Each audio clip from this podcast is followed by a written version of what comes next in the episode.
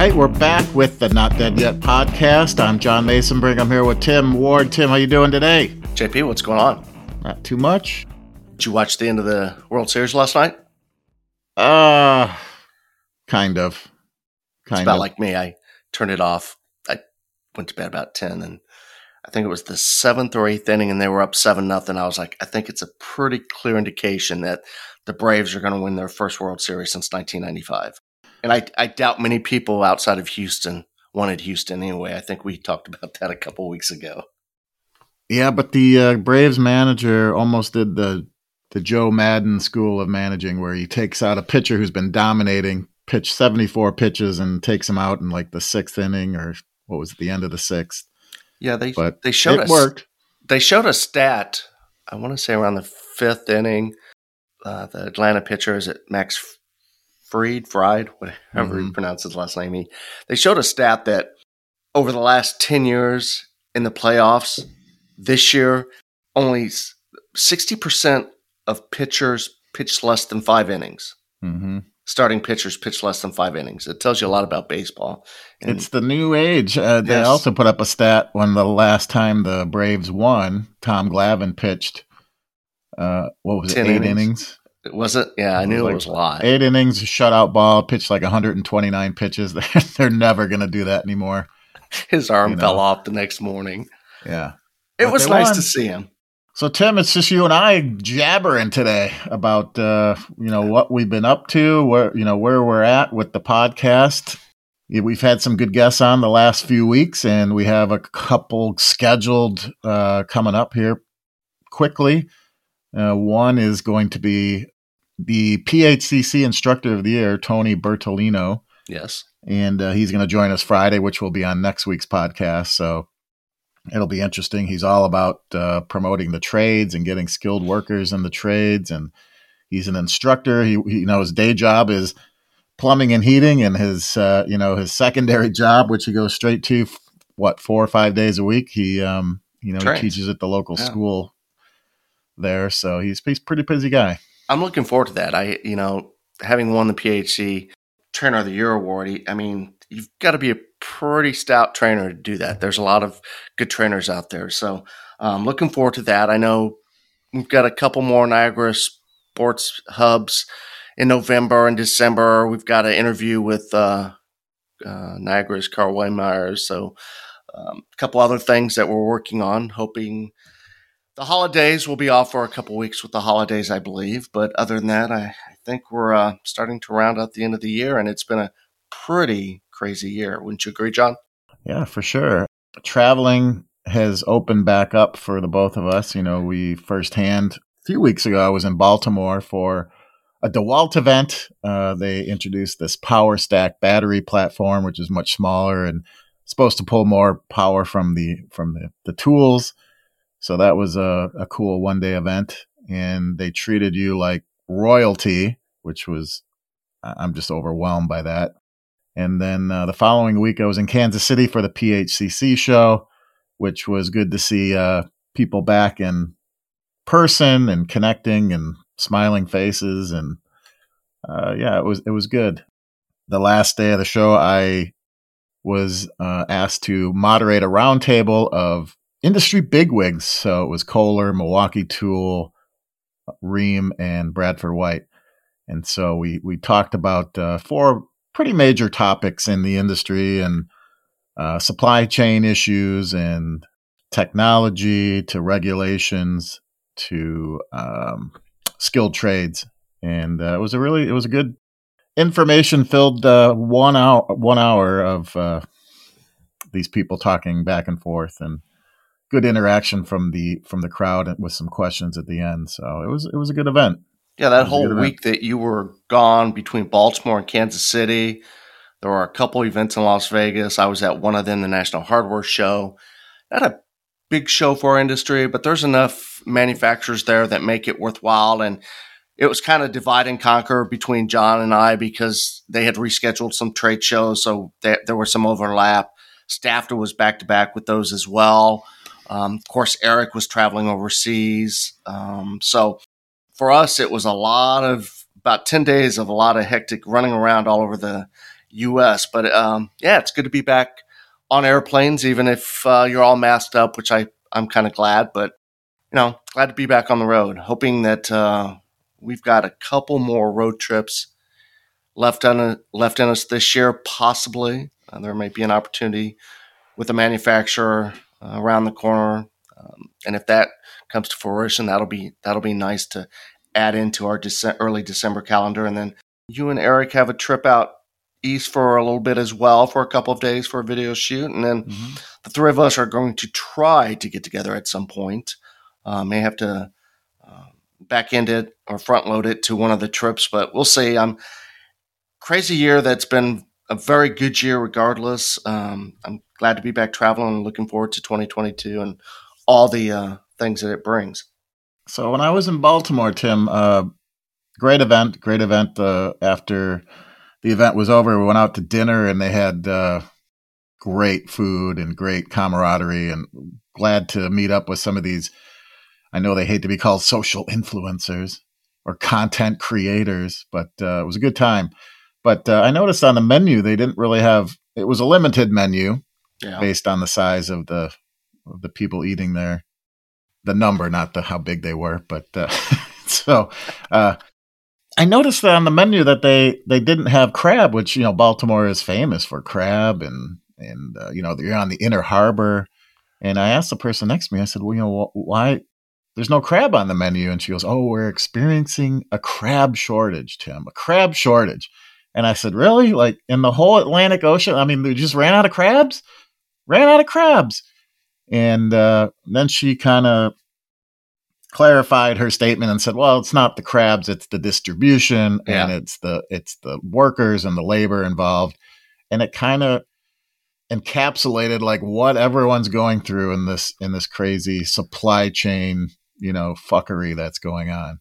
And you know, we've talked about it a lot. We've had people on the podcast and there's some legit answers. I think some of it is is just I was just talking to a friend of mine last night about this and it's COVID has created a lot of it and COVID has created a lot of excuses and, I, and, co- and co- I agree with you on the excuses. And it has emboldened people to become lazier. I, I'm just that's my opinion. I'm not talking about the trades people because throughout the whole, you know, pandemic they were in people's houses. They were working. You ask mm-hmm. most of these guys, and they're busy, but it just seems like we're, you know, lumber shortage because they don't have drivers, or you know, the crab shortage because they don't have workers, and it just it seems crazy to me.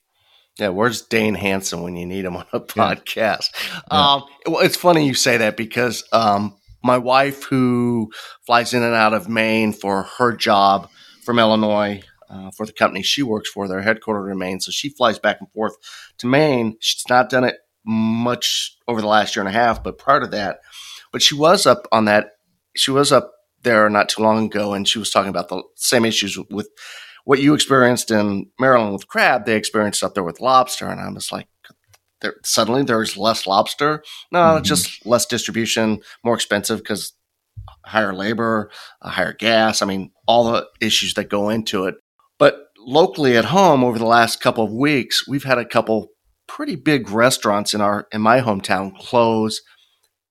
They don't maybe not forever, but they have closed because of lack of staffing, uh, shortage of supplies, getting uh, specific products in that they're known for, be it steaks or seafood. So it's hitting home, and I at some point I I don't know what's going to change it. Is it just going to be once economy is back up and running as smoothly as people want it to be after COVID is in the rearview mirror that people will be uh, looking for jobs again. And, you know, those jobs that are paying $15 an hour, 12 to $15 an hour, they're, they're going to jump on again because they no longer have some of the resources they had during COVID with, you know, payments and stuff like that. I don't know. I'm not mm. the economist. I just, it's certainly not fun to go out to eat at the restaurants that you want to go out to eat or the crab you want to eat or the lobster you want to eat or whatever it might be.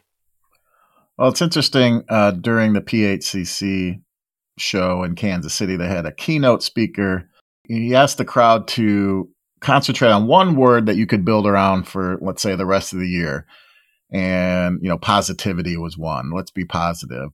And then he just asked people in the audience, what's one word? And people are like perseverance and patience because these are contractors and this is what they're going through. Yeah. Um, as far as the supply chain. And during my uh, roundtable event, I did ask the panel about this. You know, we heard about patience and perseverance, and and I think they all mentioned that you know we're going to be in this for about twelve to eighteen months. Yeah, we're still going to be dealing with this next year, and and trying to catch up, and it, it, we'll we'll come out of it, but it's going to take a while. And so I think the biggest key factor from the panel was just be communicative. Communicate with your your wholesalers. Communicate with you know if it's manufacturers communicate with your with your clients. Because uh, at this point you know contractors you know yeah. they they base their their sales and their and their service based on price. And maybe it, they got to switch and you know talk about the value that they that they will have you know you don't I don't necessarily think you want to be the cheapest contractor in in in your area, but you want to be the best. So you got to sell based on that. And with prices still going up, I think it would be advantageous to to you know sell based on the value that you would bring to a, a homeowner and, and and the reputation that you bring as well and the experience. Yeah, I, I concur with that. In fact, you know, the three of us, you, Eric, and I have talked about his shop that he's putting up. He told us earlier this week that you know, he's been pushing to get his shop finished and then come to find out the loading doors aren't going to be available until early mm-hmm. next spring. Mm-hmm. And a lot of the work that he wanted to do inside the shop now is going to have to be curtailed because you know, he lives in Minnesota. It's awfully cold in January in Minnesota, and without shop doors, you're not able to do a whole lot.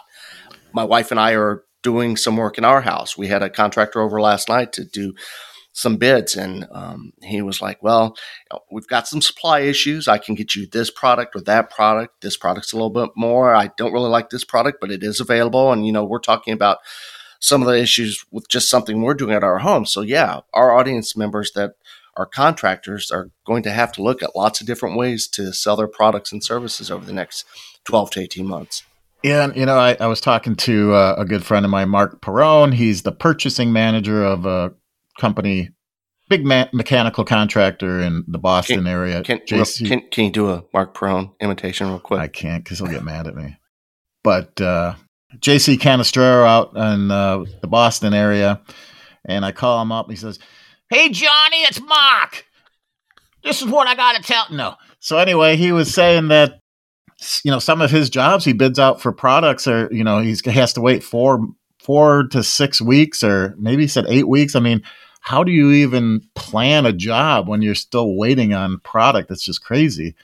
But it's the times that we live in, and like I said, it's it's patience, perseverance, communicate with you, the people around yep. you, and the people that are you know supplying these these things. So it, will come back. It's just going to take a while. Yeah, we're. I mean, all things considered, the last eighteen months, we've had an industry that's remained strong. We see the value in those of us that work in the industry. I know you and I, John, aren't turning wrenches at the same time. We all we all do our bit, and we hope that what we do with our websites and our newsletters and our videos and our social media and our damn podcast, we hope it brings some enjoyment to the contractors out there as they're going from job site to job site. Um, so now it's it's been a crazy eighteen months, but hopefully we'll be around the corner pretty soon. And at the end of the day, we've we've all made it through this 18 months um, pretty well. Yeah, I've seen some of the the surveys out there and some of the news releases, and they say that you know the contractors are doing pretty well for themselves, um, regardless of the pandemic. Well, it's actually think about some of the manufacturing, maybe, some of the manufacturers out yeah. there making extreme profits over the last six eight months. It's funny. Uh, we had Adam Sperry from Completely Cordless on a couple weeks ago, and I just saw a release that um, electricians are going to be in dire need. Well, obviously, the, any of the skilled trades are in dire need right now, but electricians were one of the things I saw that that's going to have a big hole in the uh, employment rate for for electricians coming down the pike here. As you said, it's it's really all the trades. We're interviewing Tony on Friday for next week's podcast. I'm I'm curious what he's seeing from the training side, how the numbers are in his neck of the woods because he's he's in the Virginia coastal area. So curious yeah. to see what he hear what he says. What else you got going on, Johnny? Actually, before we jumped on, I was transcribing a interview I did with Marco Caleffi. Uh, I was at the last minute unable to go to that uh, event in Italy, so Eric was over there. So we set up a Zoom call, and I conducted the interview, and Hot Rod, Roar, and Eric were uh, present. I conducted this interview with Marco, and so I'm transcribing it, and we're going to have a nice story on the site, and Caleffi will be able to share that. So, still working on it. You know, it was an hour and 10 minute interview, so it's going to take some time to dissect, and with a little bit of the uh, lost in translation feel, you know, the with the accent. Um, but we'll get it, we'll get it done. Were you Bill Murray or Scarlett Johansson? um, probably Scarlett Johansson because I got bigger boobs. I think so. Real quick, uh, you you know you went to Las Vegas. You were at the hardware show, and you were on a panel with what was the subject? It was uh, social media. Can you kind of glean anything that you learned or that you spoke about at that show? Well, our my big two and a half minutes, three minutes was talking about how we connect our our platforms, Mechanical Hub, Plumbing Perspective, Hydronics Hub, our websites and our social media with some of our pro staff team members and how we make those connections with contractors in our field. So, as some of you may know, we've got a pro staff team, which is a uh, portfolio or a laundry list of contractors across the United States that we work with on projects, case studies, where we connect manufacturers with those pro staff team members. And I talked a little bit about that obviously, like you, John, we were pigeonholed on a mid mid Friday afternoon. Uh, mid Friday afternoon in Vegas may not be the most appropriate time to have a, a, a seminar, but that being said, yeah. still had a hand. You know, had about forty people in the audience, and you know, got some good questions from people asking about you know how we find our contractors. Um, a lot of them is through connections we have through industry organizations or through either you, Eric, or I through social media or connections we've made in our many years in the industry. So I enjoy doing that. I enjoy doing those kind of things. Um, so, and if you're a contractor who is interested in being a pro staff team member or inquiring about being a pro staff team member, reach out to us. We uh, we're always looking to add new pro staff team members to focus on a lot of the different uh, industry sectors and uh, geographical regions in the country. Cool beans, Tim, as you would say. Cool beans. Cool beans. What you got going? I know we just had ha- Halloween. we are starting to get into some holidays here in November and Veterans Day, and we've got Thanksgiving and Christmas right around the corner. You got a bunch of traveling coming up for family stuff beyond this idea, you know, stuff we talked about earlier with possible work travel. Yeah, you know, the other day, you know, the kids, uh, real quick, they have to get to the bus by seven oh five in the morning, and I came down when they were leaving. It was pitch black outside. Have we turned the clocks back yet? I don't think we have. Have we? No, we fall back this weekend. I was like, holy crap! It's dark outside and it's cold, and uh, I guess that's good for you know the plumbing and heating guys for no heat calls and and you know broken pipes and all that good stuff. So yeah, I was um, in Lexington, Kentucky a couple weekends ago with a couple friends for a a Friday of bourbon tasting and a Saturday of horse racing at Keeneland Racetrack. And what I hadn't I hadn't been in that neck of the woods at that time of year in quite some time. And I, I would tell you, Lexington, Kentucky on early mornings in the fall is dark until about 8 15, 8 30 in the morning because it's so far on the western side of the eastern time zone. Mm-hmm. Um, so it was just odd, but yeah, I'm ready to fall back an hour so we get gain some light earlier in the day because it's it's hard to get out of bed at six o'clock in the morning when it's still dark out. Yeah, yeah. So um, I think we might look into a trip to uh, Colorado the weekend before Thanksgiving. I'm just still looking into that. So that might be a quick trip to Breckenridge area, maybe tubing, teach the kids how to ski. People ski anymore? I don't know. Do they? I'm not a skier. My wife is an avid skier. I stay. I'm not. A, I like to be at the bottom of the hill with a hot toddy in my hand. Well, I think the last time I skied was in Cascade Mountain up in Wisconsin, Tim. The last and I think I, I fell down every time I went down the hill. And then we reconvened, I don't know, at the hill or whatever, and we had flasks of whatever the mixture was. And after that, I never fell down. I skied a couple times in Colorado in college. I went to school in Kansas, so we would go for spring break to Colorado, and I skied a couple times. Just I'm not. It just doesn't do a whole lot for me because my thought is I want to go really fast, and if you go really fast, somehow you've got to stop, and the only way to stop for me is to either fall or hit a tree, and I'd rather fall than hit a tree. That's right. That's how I broke my thumb, my first broken bone. You've told me the story. That, yeah, going down that last hill, and it was heading straight for a tree or just wipe out, and I chose to wipe out and and broke my thumb.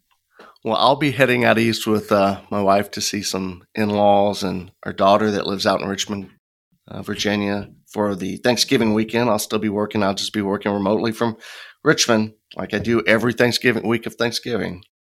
Uh, what else? Uh, AHR's coming up quickly.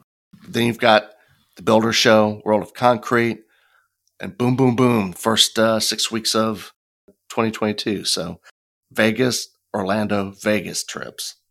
Yeah, I think uh, you know back in person is is the way to do it. You know, I went to this event recently and I got an email that said somebody had tested positive at the event, and I'm like, well, I mean, is it really that surprising when you have people together that someone might get it? I've been um, getting tested two or three days before I head to an event, and usually about four or five days after I get home just to make sure.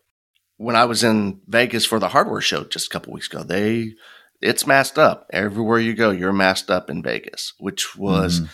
different than when I was there in June for the World of Concrete show, where it was all, you know, it was like old Vegas. Nobody gave a damn. Uh, but they're pretty strict now. All the all the casinos I was in and all the walking around the convention center uh, when you're indoors, you're masked up. So I assume that's what way it's going to be for HR and World of Concrete come uh, next next year too. I see that Florida. Every time I look at the COVID numbers, Florida always reports like some even number of COVID cases per day, and then there's like zero deaths. It's interesting. So Florida's the place to go if you don't want to die of COVID. Is that what you're saying? No, I, yeah. I think that's highly unlikely. If you I, want to I die, they're just anonymity. they're just adjusting numbers or reasons of death for something else. I mean, yeah. I'm sure it's political, but I don't want to get into too many politics on the podcast. No, but I do see a lot of posts about, oh, well, let's move to Florida. You know, I saw a meme that Florida, uh, the governor DeSantis was uh, Florida's best realtor. And I was thinking, why? Because a lot of people are dying and these homes are in apartments are opening up for people to move into? Or is it people want to go there where there's no mask requirements and things like that. So good stuff, Tim. Well, I think we're all tired of masks, but I, maybe I'm just very cautious when it comes to it. I'll wear my mask anywhere and everywhere. It doesn't bother me. I, I don't want to get anybody sick. I don't want to be liable for getting somebody sick. And I certainly don't want to get uh, my son, who's highly compromised, uh, sick. So, you know, for me, it's just, I think it's just being a good neighbor and you know, golden rule treat others as you want to be treated. All right, Tim. Till next time. Actually, we record on Friday, so we'll have uh, next week's episode with Tony Bertolino. Well, and and then we've got the PHCC crew coming up here pretty soon as well. So looking forward to that one. That's right. I've just got to nail them down for some some times, but they'll they'll be on. And like Tim said, we'll have a couple days off for the holidays, and then Next thing you know, it'll be in 2022, Tim. Yeah, and I would just add if you do listen to our Friday podcast for Niagara Sports Hub, go to niagarasportshub.com, register for our new November giveaway. Uh, November is a mystery prize swag bag that's got some Cowboys gear as well as some Mechanical Hub and Niagara swag. So don't be don't be afraid. Listen to our podcast on Fridays as well, and go to Niagara Sports Hub and com and register for uh, the prize in November. All right, Tim.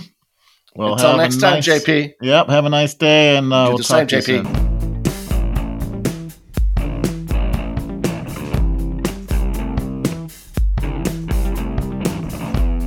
The Not Dead Yet podcast is powered by Mechanical Hub Media and produced by John Masonbrink and Tim Ward. It is edited by John Masonbrink. Music presented by Jason Drum. And graphics furnished by Wayne Rowe. Thanks for listening, and until next week.